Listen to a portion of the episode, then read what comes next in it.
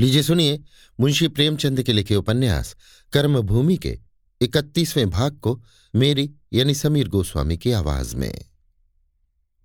दूसरे दिन मंदिर में कितना समारोह हुआ, शहर में कितनी हलचल मची, कितने उत्सव मनाए गए, इसकी चर्चा करने की ज़रूरत नहीं।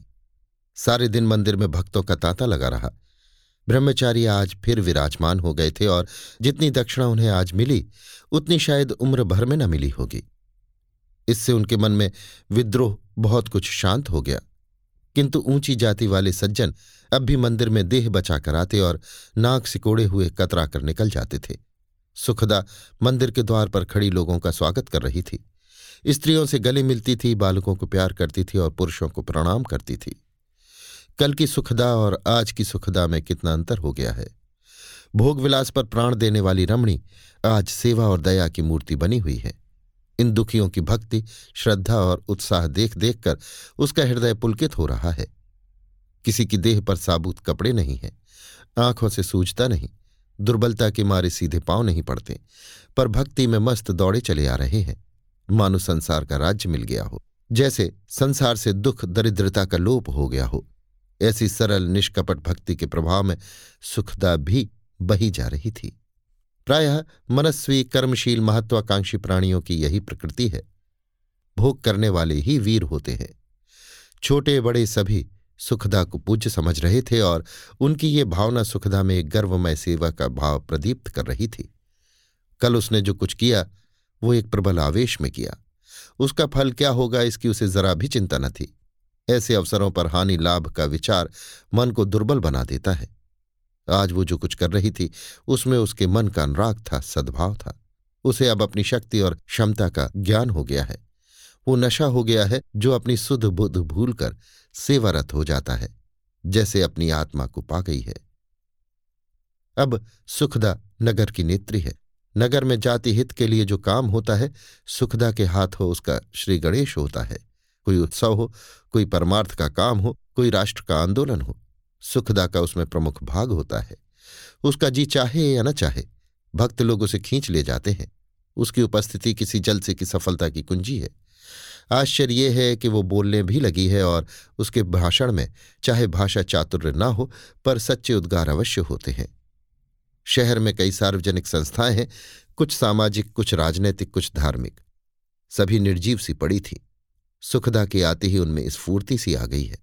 मादक वस्तु बहिष्कार सभा बरसों से बेजान पड़ी थी। ना कुछ प्रचार होता था, ना कोई संगठन। उसका मंत्री एक दिन सुखदा को खींच ले गया। दूसरे दिन ही उस सभा की एक भजन मंडली बन गई। कई उपदेशक निकल आए। कई महिलाएँ घर घर प्रचार करने के लिए तैयार हो गईं और मोहल्ले मोहल्ले पंचायत बनने लगी। एक नए जीवन की सृष्टि हो गई। अब सुखदा को गरीबों की दुर्दशा का यथार्थ रूप देखने के अवसर मिलने लगे। अब तक इस विषय में उसे जो कुछ ज्ञान था, वो सुनी सुनाई बातों पर आधारित था। आँखों से देखकर उसे ज्ञान हुआ। देखने और सुनने में बड़ा अंतर है। शहर की उन अंधेरी तंग गलियों में, जहाँ वायु और प्रकाश का कभी गुजर ही न होता था, जहाँ की ज़मीन ही नहीं, दीवारें भी मिली रहती थी, जहाँ दुर्गंध के मारे नाक फटती थी। भारत की कम कमाऊ संतान, रोग और दरिद्रता के पैरों तले दबी हुई अपने क्षीण जीवन को मृत्यु के हाथ से छीनने में प्राण दे रही थी। उसे अब मालूम हुआ कि अमरकांत को धन और विलास से जो विरोध था, वो कितना यथार्थ था। उसे खुद अब उस मकान में रहते, अच्छे वस्त्र पहनते अच्छे अच्छे पदार्थ खाते गिलानी होती थी। नौकरों से काम लेना उसने छोड़ दिया। अपनी धोती खुद छांटती, घर में झाड़ू खुद लगाती, वो जो आठ बजे सोकर उठती थी। अब मुँह अंधेरे उठती और घर के काम काज में लग जाती। नैना तो अब उसकी पूजा सी करती थी। लालाजी अपने घर की ये दशा देख देख कोड़ते थे, पर करते क्या? सुखदा का तो अब नित्य दरबार सा लगा रहता था। बड़े बड़े नेता बड़े बड़े विद्वान आते रहते थे। इसलिए वो अब बहू से कुछ दबते थे। गृहस्थी के जंजाल से अब उनका मन उबने लगा था। जिस घर में उनसे किसी को सहानुभूति न हो, उस घर से कैसे अनुराग होता? जहाँ अपने विचारों का राज हो, वही अपना घर है। जो अपने विचारों को मानते हो, वो अपने सगे हैं। ये घर अब उनके लिए सराय मात्र था। सुखदा हो या नैना, दोनों ही से कुछ कहते उन्हें डर लगता था। एक दिन सुखदा ने नैना से कहा, बीवी, अब तो इस घर में रहने को जी नहीं चाहता। लोग कहते होंगे, आप तो महल में रहती हैं और हमें उपदेश करती हैं। महीनों दौड़ते हो गए, सब कुछ करके हार गई, पर नशेबाजों पर कुछ भी असर न हुआ। हमारी बातों पर कोई कान ही नहीं देता। अधिकतर तो लोग अपनी मुसीबतों को भूल जाने ही के लिए नशे करते हैं। वो हमारी क्यों सुनने लगे? हमारा असर तभी होगा जब हम भी उन्हीं की तरह रहें। कई दिनों से सर्दी चमक गई थी। कुछ वर्षा हो गई थी और पूस की ठंडी हवा आर्द्र होकर आकाश को कोहरे से आच्छन्न कर रही थी।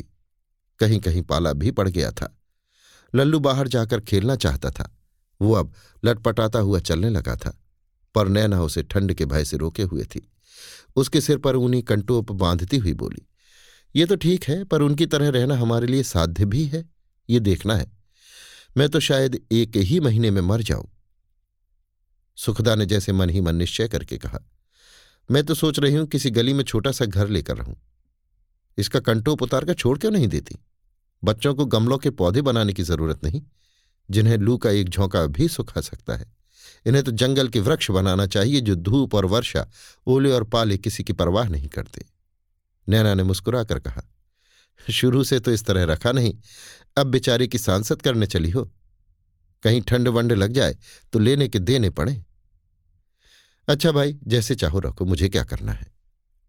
क्यों? इसे अपने साथ उस छोटे से घर में न रखोगी। जिसका लड़का है वो जैसे चाहे रखे। मैं कौन होती हूँ? अगर भैया के सामने तुम इस तरह रहती तो तुम्हारे चरण धो धो कर पीते। सुखदा ने अभिमान के स्वर में कहा, मैं तो जो तब थी, वही अब भी हूँ। जब दादाजी से बिगड़कर उन्होंने अलग घर ले लिया था तो क्या मैंने उनका साथ न दिया था? वो मुझे विलास नहीं समझते थे, पर मैं कभी विलास की लौंडी नहीं रही। हाँ दादाजी को रुष्ट नहीं करना चाहती थी। यही बुराई मुझमें थी। मैं अब भी अलग रहूँगी तो उनकी आज्ञा से। तुम देख लेना, मैं इस ढंग से ये प्रश्न उठाऊँगी कि वो बिल्कुल आपत्ति न करेंगे। चलो जरा डॉक्टर शांति कुमार को देखावे। मुझे तो इधर जाने का अवकाश ही नहीं मिला। नैना प्राय एक बार रोज शांति कुमार को देख आती थी। सुखदा से कुछ कहती न थी। वो अब उठने बैठने लगे थे, पर अभी इतने दुर्बल थे कि लाठी के सहारे बगैर एक पग भी न चल सकते थे। चोटें उन्होंने खाई, छह महीने से शैया सेवन कर रहे थे और यश सुखदा ने लूटा।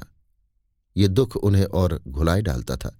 यद्यपि उन्होंने अंतरंग मित्रों से भी कभी अपनी मनोव्यथा नहीं कही, पर यह कांटा खटकता अवश्य था। अगर सुखदा स्त्री न होती और वो भी प्रिय शिष्य और मित्र की तो कदाचित वो शहर छोड़कर भाग जाते। सबसे बड़ा अनर्थ ये था कि इन छह महीनों में सुखदा दो तीन बार से ज़्यादा उन्हें देखने न गई थी। वो भी अमरकांत के मित्र थे और इस नाते सुखदा को उन पर विशेष श्रद्धा न थी। नैना को सुखदा के साथ जाने में कोई आपत्ति न हुई। रेणुका रेणुकाबाई ने कुछ दिनों से मोटर रख लिया था। पर वो रहता था सुखदा ही की सवारी में। दोनों उस पर बैठकर चली। लल्लू भला क्यों अकेले रहने लगा था? नैना ने उसे भी ले लिया। सुखदा ने कुछ दूर जाने के बाद कहा, ये सब अमीरों के चोचले हैं। मैं चाहूँ तो दो तीन आने में अपना निर्वाह कर सकती हूँ। नैना ने विनोद भाव से कहा, पहले करके दिखा दो। तो मुझे विश्वास है। मैं तो नहीं कर सकती। जब तक इस घर में रहूँगी, मैं भी ना कर सकूँगी। इसीलिए तो मैं अलग रहना चाहती हूँ। लेकिन साथ तो किसी को रखना ही पड़ेगा। मैं कोई ज़रूरत नहीं समझती। इसी शहर में हज़ारों औरतें अकेली रहती हैं। फिर मेरे लिए क्या मुश्किल है? मेरी रक्षा करने वाले बहुत हैं। मैं खुद अपनी रक्षा कर सकती हूँ। मुस्कुराकर हाँ, हाँ खुद किसी पर मरने लगूं तो दूसरी बात है। शांति कुमार सिर से पाँव तक कंबल लपेटे, अंगीठी जलाए, कुर्सी पर बैठे, एक स्वास्थ्य संबंधी पुस्तक पढ़ रहे थे। वो कैसे जल्द से जल्द भले चंगे हो जाएँ, आजकल उन्हें यही चिंता रहती थी। दोनों रमणियों के आने का समाचार पाते ही किताब रख दी और कंबल उतार कर रख दिया। अंगीठी भी हटाना चाहते थे, पर इसका अवसर न मिला।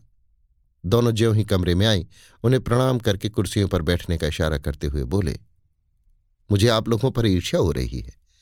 आप इस शीत में घूम फिर रही हैं और मैं अंगीठी जलाए पड़ा हूँ। क्या करूँ? उठा ही नहीं जाता। ज़िंदगी के छह महीने मानो कट गए, बल्कि आधी उम्र कहिए। मैं अच्छा होकर भी आधा ही रहूँगा। कितनी लज्जा आती है कि देवियाँ बाहर निकलकर काम करें और मैं कोठरी में बंद पड़ा रहूँ। सुखदा ने जैसे आँसू पहुँचते हुए कहा, आपने इस नगर में जितनी जागृति फैला दी, उस हिसाब से तो आपकी उम्र चौगनी हो गई। मुझे तो बैठे बैठाए यश मिल गया। शांति कुमार के पीले मुख पर आत्मगौरव की आभा झलक पड़ी। सुखदा के मुँह से ये सनत पाकर मानो उनका जीवन सफल हो गया। बोले, ये आपकी उदारता है। आपने जो कुछ कर दिखाया और कर रही हैं, वो आप ही कर सकती हैं। अमरकांत आवेंगे तो उन्हें मालूम होगा कि अब उनके लिए यहाँ स्थान नहीं है। ये साल भर में जो कुछ हो गया, इसकी वो स्वप्न में भी कल्पना न कर सकते थे।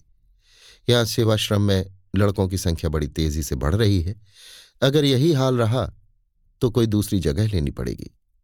अध्यापक कहाँ से आवेंगे कह नहीं सकता। सभ्य समाज की उदासीनता देखकर मुझे तो कभी कभी बड़ी चिंता होने लगती है। जिसे देखिए, स्वार्थ में मगन है। जो जितना ही महान है, उसका स्वार्थ भी उतना ही महान है। यूरोप की डेढ़ सौ साल तक उपासना करके हमें यही वरदान मिला है। लेकिन ये सब होने पर भी हमारा भविष्य उज्ज्वल है। मुझे इसमें संदेह नहीं।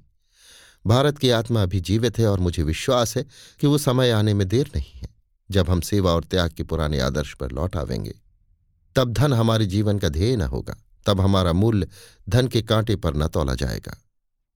लल्लू ने कुर्सी पर चढ़कर मेज से दावात उठा ली और अपने मुँह में कालिमा पोत पोत कर खुश हो रहा था। नैना ने दौड़कर उसके हाथ से दावात छीन ली और एक धौल जमा दिया। शांति कुमार ने उठने की असफल चेष्टा करके कहा, क्यों मारती हो नैना? देखो तो कितना महान पुरुष है जो अपने मुँह में कालिमा पोत कर भी प्रसन्न होता है। नहीं तो हम अपनी कालिमा को सात पर्दों के अंदर छिपाते हैं। नैना ने बालक को उनकी गोद में देते हुए कहा तो लीजिए इस महान पुरुष को आप ही। इसके मारे चैन से बैठना मुश्किल है। शांति कुमार ने बालक को छाती से लगा लिया। उस गर्म और गुदगुदे स्पर्श में उनकी आत्मा ने जिस परितृप्ति और माधुर्य का अनुभव किया, वो उनके जीवन में बिल्कुल नया था। अमरकांत से उन्हें जितना स्नेह था वो जैसे इस छोटे से रूप में सिमटकर और ठोस और भारी हो गया था। अमर की याद करके उनकी आँखें सजल हो गई। अमर ने अपने को कितने अतुल आनंद से वंचित कर रखा है, इसका अनुमान करके वो जैसे दब गए। आज उन्हें स्वयं अपने जीवन में एक अभाव का, एक रिक्तता का आभास हुआ। जिन कामनाओं का वो अपने विचार में संपूर्णतः दमन कर चुके थे, वो राख में छिपी हुई चिंगारियों की भांति सजीव हो गई। लल्लू ने हाथों की स्याही शांति कुमार के मुख में पोत कर नीचे उतरने के लिए आग्रह किया। मानो इसीलिए वो उनकी गोद में गया था। नैना ने हंसकर कहा, जरा अपना मुँह तो देखिए, डॉक्टर साहब। इस महान पुरुष ने आपके साथ होली खेल डाली। बड़ा बदमाश है सुखदा हँसी रोक न सकी। शांति कुमार ने शीशे में मुँह देखा तो वो भी ज़ोर से हंसे। वो कलंक का टीका उन्हें इस समय यश के तिलक से भी कहीं उल्लासमय जान पड़ा। सहसा सुखदा ने पूछा, आपने शादी क्यों नहीं की, डॉक्टर साहब? शांति कुमार सेवा और व्रत का जो आधार बनाकर अपने जीवन का निर्माण कर रहे थे, वो इस शय्य सेवन के दिनों में कुछ नीचे खिसकता हुआ जान पड़ रहा था, जिसे उन्होंने जीवन का मूल सत्य समझा था। वो अब उतना दृढ़ न रह गया था। इस आपातकाल में ऐसे कितने ही अवसर आए, जब उन्हें अपना जीवन भार सा मालूम हुआ। तीमारदारों की कमी न थी। आठों पहर दो चार आदमी घेरे ही रहते थे। नगर के बड़े बड़े नेताओं का आना जाना भी बराबर होता रहता था। पर शांति कुमार को ऐसा जान पड़ता था कि वो दूसरों की दया शिष्टता पर बोझ हो रहे हैं। इन सेवाओं में वो माधुर्य, वो कोमलता न थी, जिससे आत्मा की तृप्ति होती। भिक्षुक को क्या अधिकार है कि वो किसी के दान का निरादर करे? दान स्वरूप उसे जो कुछ मिल जाए, वो सभी स्वीकार करना होगा। इन दिनों उन्हें कितनी ही बार अपनी माता की याद आई थी। वो स्नेह कितना दुर्लभ था। नैना जो एक क्षण के लिए उनका हाल पूछने आ जाती थी उसमें उन्हें ना जाने क्यों एक प्रकार की स्फूर्ति का अनुभव होता था। वो जब तक रहती थी, उनकी व्यथा जाने कहाँ छिप जाती थी। उसके जाते ही फिर वही कराहना, वही बेचैनी। उनकी समझ में कदाचित ये नैना का सरल अनुराग ही था जिसने उन्हें मौत के मुँह से निकाल लिया। लेकिन वो स्वर्ग की देवी, कुछ नहीं। सुखदा का ये प्रश्न सुनकर मुस्कुराते हुए बोले, इसीलिए कि विवाह करके किसी को सुखी नहीं देखा। सुखदा ने समझा, ये उस पर चोट है। बोली, दोष भी बराबर स्त्रियों का ही देखा होगा, क्यों? शांति कुमार ने जैसे अपना सिर पत्थर से बचाया। यह तो मैंने नहीं कहा। शायद इसकी उल्टी बात हो। शायद नहीं, बल्कि उल्टी है। खैर, इतना तो आपने स्वीकार किया। धन्यवाद। इससे तो यही सिद्ध हुआ कि पुरुष चाहे तो विवाह करके सुखी हो सकता है। लेकिन पुरुष में थोड़ी सी पशुता होती है, जिसे वो इरादा करके भी नहीं हटा सकता। वही पशुता उसे पुरुष बनाती है। विकास के क्रम में वो स्त्री से पीछे है। जिस दिन वो पूर्ण विकास को पहुंचेगा, वो भी स्त्री हो जाएगा। वात्सल्य, स्नेह, कोमलता, दया, इन्हीं आधारों पर ये सृष्टि थमी हुई है और ये स्त्रियों के गुण हैं। अगर स्त्री इतना समझ ले तो फिर दोनों का जीवन सुखी हो जाए। स्त्री पशु के साथ पशु हो जाती है, जब ही दोनों दुखी होते हैं। सुखदा ने उपहास के स्वर में कहा इस समय तो आपने सचमुच एक आविष्कार कर डाला। मैं तो हमेशा ये सुनती आई हूँ कि स्त्री मूर्ख है, ताड़ना के योग्य है, पुरुषों के गले का बंधन है और जाने क्या क्या। बस, इधर से भी मर्दों की जीत, उधर से भी मर्दों की जीत। अगर पुरुष नीचा है तो उसे स्त्रियों का शासन क्यों अप्रिय लगे? परीक्षा करके देखा तो होता। आप तो दूर से ही डर गए। शांति कुमार ने कुछ झेपते हुए कहा, अब अगर चाहूँ भी तो बूढ़ों को कौन पूछता है? अच्छा आप बूढ़े भी हो गए। तो किसी अपनी जैसी बुढ़िया से कर लीजिए ना। जब तुम जैसी विचारशील और अमर जैसे गंभीर स्त्री पुरुष में न बनी तो फिर मुझे किसी तरह की परीक्षा करने की ज़रूरत नहीं रही। अमर जैसा विनय और त्याग मुझमें नहीं है, और तुम जैसी उदार और सुखदा ने बात काटी। मैं उदार नहीं हूँ, ना विचारशील हूँ। हाँ, पुरुष के प्रति अपना धर्म समझती हूँ। आप मुझसे बड़े हैं और मुझसे कहीं बुद्धिमान हैं। मैं आपको अपने बड़े भाई के तुल्य समझती हूँ। आज आपका स्नेह और सौजन्य देखकर मेरे चित्त को बड़ी शांति मिली। मैं आपसे बेशर्म होकर पूछती हूँ, ऐसे पुरुष को जो स्त्री के प्रति अपना धर्म न समझे, क्या अधिकार है कि वो स्त्री से व्रत धारणी रहने की आशा करे? आप सत्यवादी हैं। मैं आपसे पूछती हूँ, यदि मैं उस व्यवहार का बदला उसी व्यवहार से दूँ तो आप मुझे क्षम समझेंगे? शांति कुमार ने निशंक भाव से कहा, नहीं। उन्हें आपने क्षम समझ लिया? नहीं। और ये समझकर भी आपने उनसे कुछ नहीं कहा? कभी एक पत्र भी नहीं लिखा? मैं पूछती हूँ इस उदासीनता का क्या कारण है? यही ना कि इस अवसर पर एक नारी का अपमान हुआ है। यदि वही कृत्य मुझसे हुआ होता, तब भी आप इतने उदासीन रह सकते। बोलिए। शांति कुमार रो पड़े। नारी हृदय की संचित व्यथा आज इस भीषण विद्रोह के रूप में प्रकट होकर कितनी करुण हो गई थी। सुखदा उसी आवेश में बोली। कहते हैं आदमी की पहचान उसकी संगत से होती है। जिसकी संगत आप और मोहम्मद सलीम और स्वामी आत्मानंद जैसे महान भावों की हो, वो अपने धर्म को इतना भूल जाए, ये बात मेरी समझ में नहीं आती। मैं ये नहीं कहती कि मैं निर्दोष हूँ। कोई स्त्री ये दावा नहीं कर सकती और न कोई पुरुष ही ये दावा कर सकता है। मैंने सकीना से मुलाकात की है। संभव है उसमें वो गुण हो जो मुझमें नहीं है। वो ज़्यादा मधुर है, उसके स्वभाव में कोमलता है। हो सकता है वो प्रेम भी अधिक कर सकती हो। लेकिन यदि इसी तरह सभी पुरुष और स्त्रियाँ तुलना करने बैठ जाएँ तो संसार की क्या गति होगी? फिर तो यहाँ रक्त और आंसुओं की नदियों के सिवा और कुछ न दिखाई देगा। शांति कुमार ने परास्त होकर कहा, मैं अपनी गलती को मानता हूँ, सुखदा देवी। मैं तुम्हें न जानता था और इस भ्रम में था कि तुम्हारी ज्यादती है। मैं आज ही अमर को पत्र सुखदा ने फिर बात काटी, नहीं, मैं आपसे ये प्रेरणा करने नहीं आई हूँ। और न ये चाहती हूँ कि आप उनसे मेरी ओर से दया की भिक्षा मांगें। यदि वो मुझसे दूर भागना चाहते हैं तो मैं उनको बाँध कर नहीं रखना चाहती। पुरुष को जो आज़ादी मिली है, वो उसे मुबारक रहे।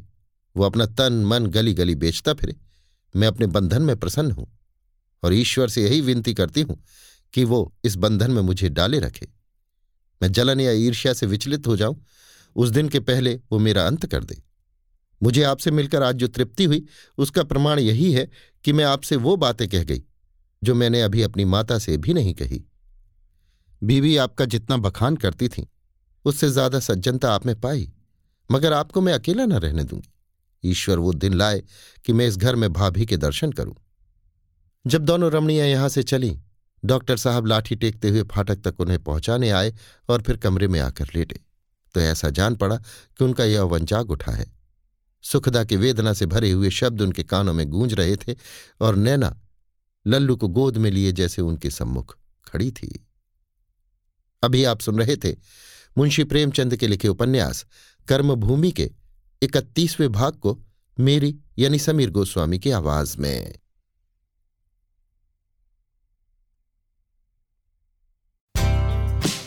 Derek is the new superintendent in a large unified school district. He wanted to hold the district accountable to the same standards they hold students to, to level up and surpass expectations. So he earned a doctoral degree in education online at Grand Canyon University. Now he's taking charge and making measured improvements. What do you think preparing students for success looks like? GCU offers over 175 high quality online programs like this one. Find your purpose at Grand Canyon University. Visit gcu.edu.